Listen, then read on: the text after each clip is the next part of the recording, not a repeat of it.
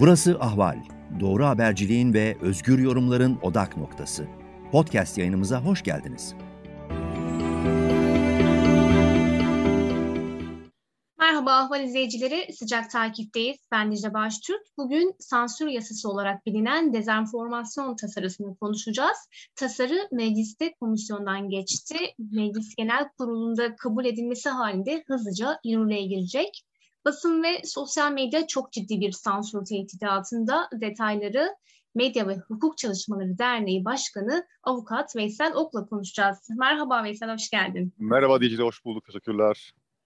Şimdi e, şöyle başlamak istiyorum. Şimdiye kadar birçok sosyal medyaya sansür getiren düzenleme yapıldı Türkiye'de ve hepsine de şimdiye kadar çok ciddi itirazlarda bulunduk. Bunlar yetmedi mi diye sormak istiyorum ve bu son düzenleme diğerlerinden nasıl ayrılıyor? Bu kez neyle karşı karşıyayız? Evet, bence e, en doğru soru buydu bence. Bunlar yetmiyor. Bu kadar sansür e, kanunu, bu kadar değişiklik yetmiyor mu? Evet yetmemiş belli ki. Yani 2016'dan beri, darbe girişiminden beri iktidar e, medyayı e, tekelleştirmek, bilgiyi tekelleştirmek için elinden geleni yapıyor. Yaptı. Ne yaptı? Mesela ana akım medyanın %90 küsuratını e, iktidar yanlısı sermaye gruplarına verdi. Yüzlerce gazeteyi kapattı, televizyon kapattı. 600'e yakın gazeteci tutuklandı, serbest bırakıldı. E, sosyal medya kanunu değişti. İşte Twitter, YouTube, Google e, bunların Türkiye'de ofis açması zorunlu kılındı. Bunların Türk kullanıcıları bilgisinin Türkiye'de saklı tutulması zorunlu kılındı. E, devlet isteyince o bilgilere erişim hakkı getirildi. Ama yetmedi çünkü sosyal medyayı kontrol edemediler. Türkiye'de hala gündemi belirleyen e, sosyal medya. E, şimdi yapılan şey ise bence e, tabuta son çivi çakmak.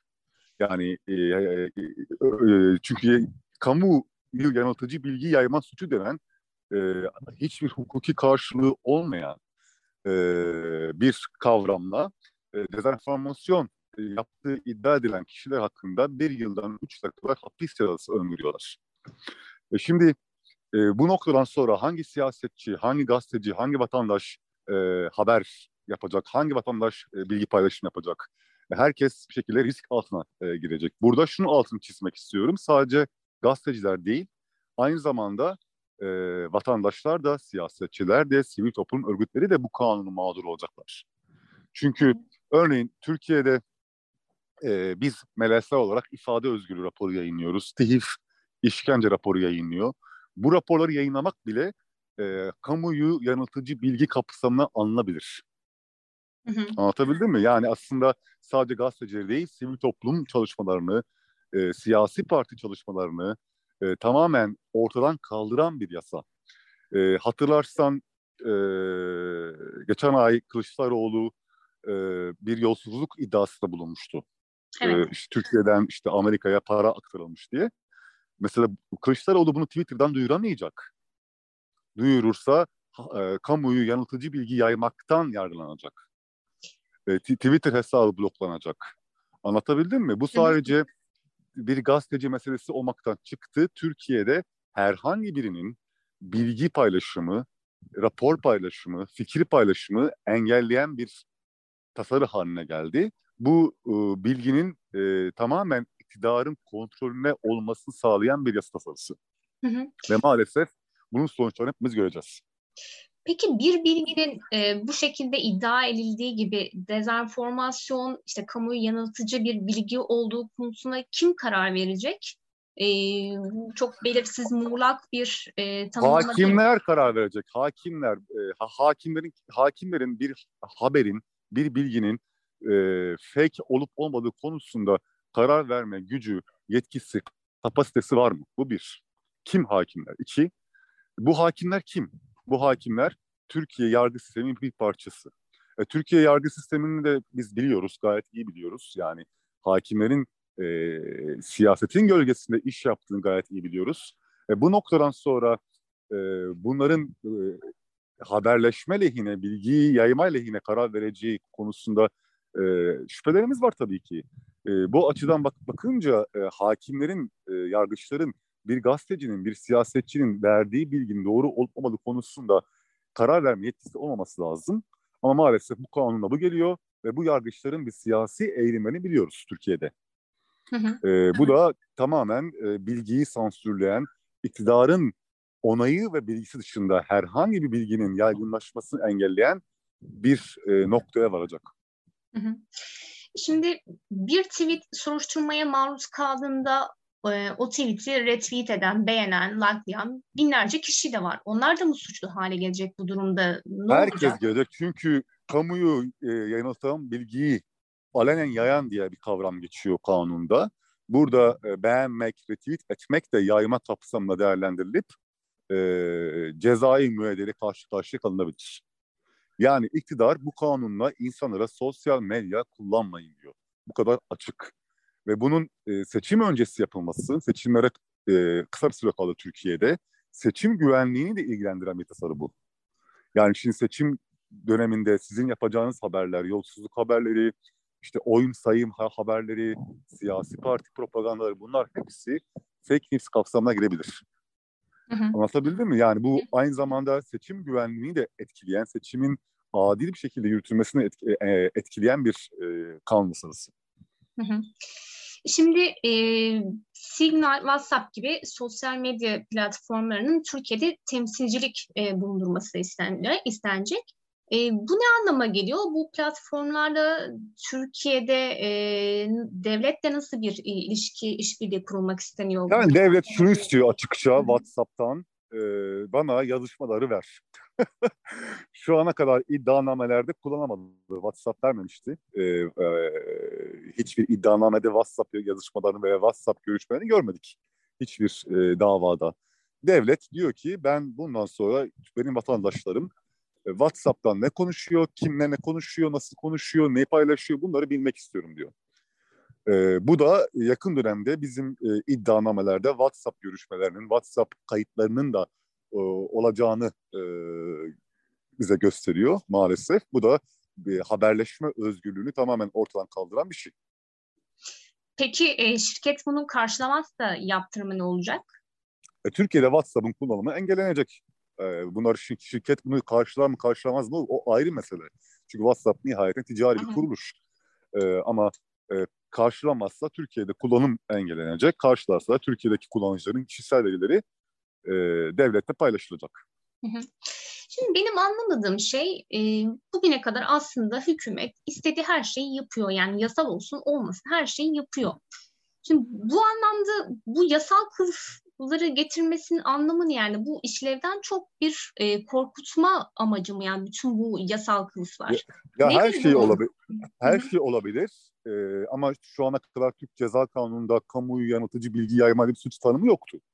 Bu yeni, ilk defa oluyor.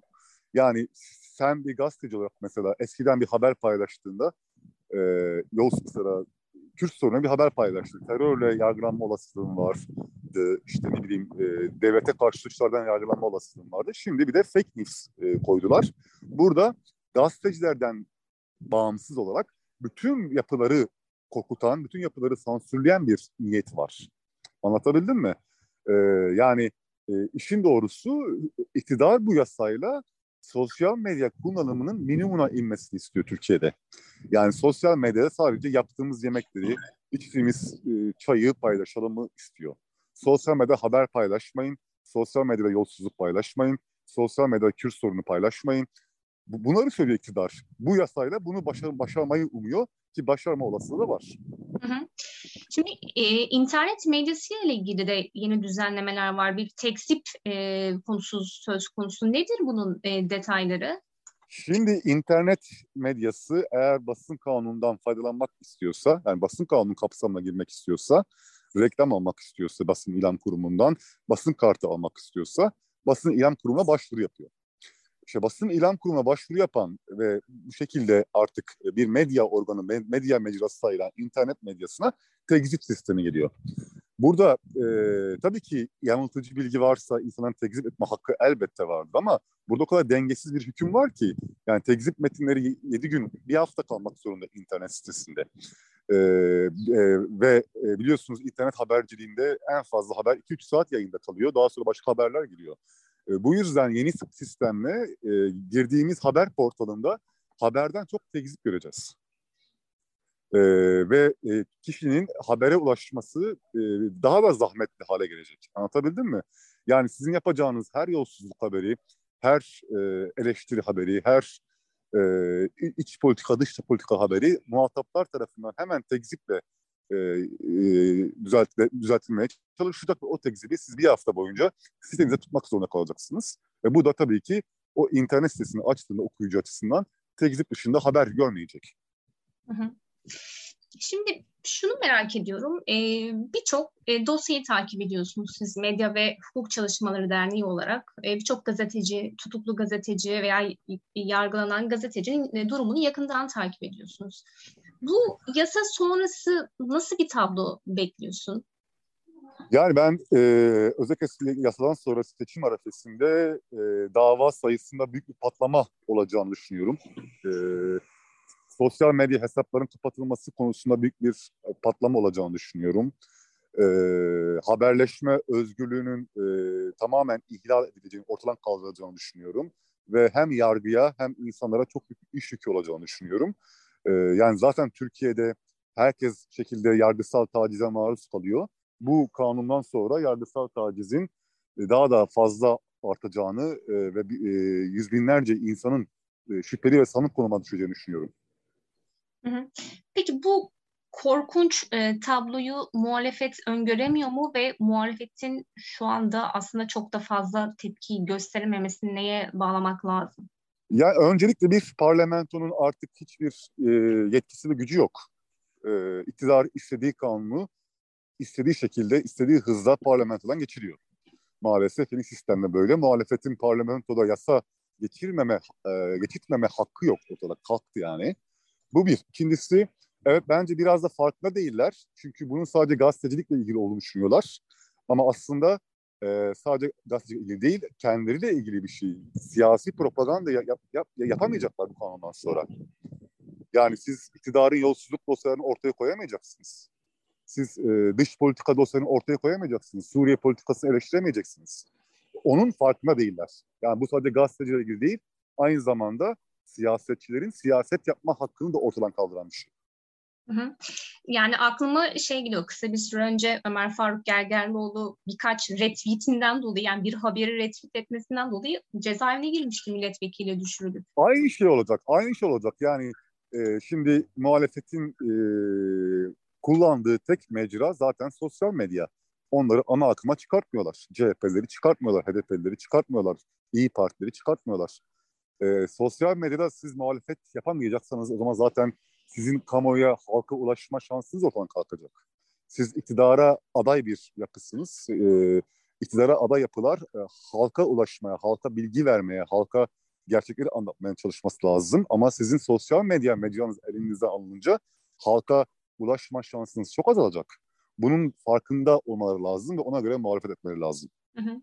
Son olarak CHP e, bu yasayı Anayasa Mahkemesi'ne taşıyacağını söylüyor. Ne dersin? E, Anayasa Mahkemesi'nden döner Valla mi? atı alan Üsküdar'ı geçer diye bir söz var.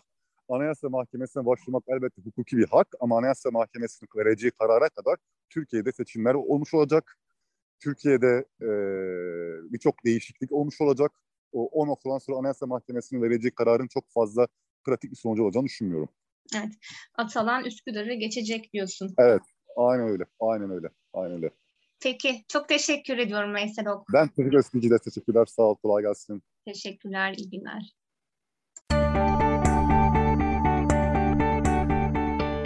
Ahval podcastlerini tüm mobil telefonlarda Spotify, SoundCloud ve Spreaker üzerinden dinleyebilirsiniz. Apple iPhone kullanıcıları bize iTunes üzerinden de ulaşabilir. Türkiye'nin ve hayatın cıvıl cıvıl sesleri Ahval Podcast dizisinde. Kulağınız bizde olsun.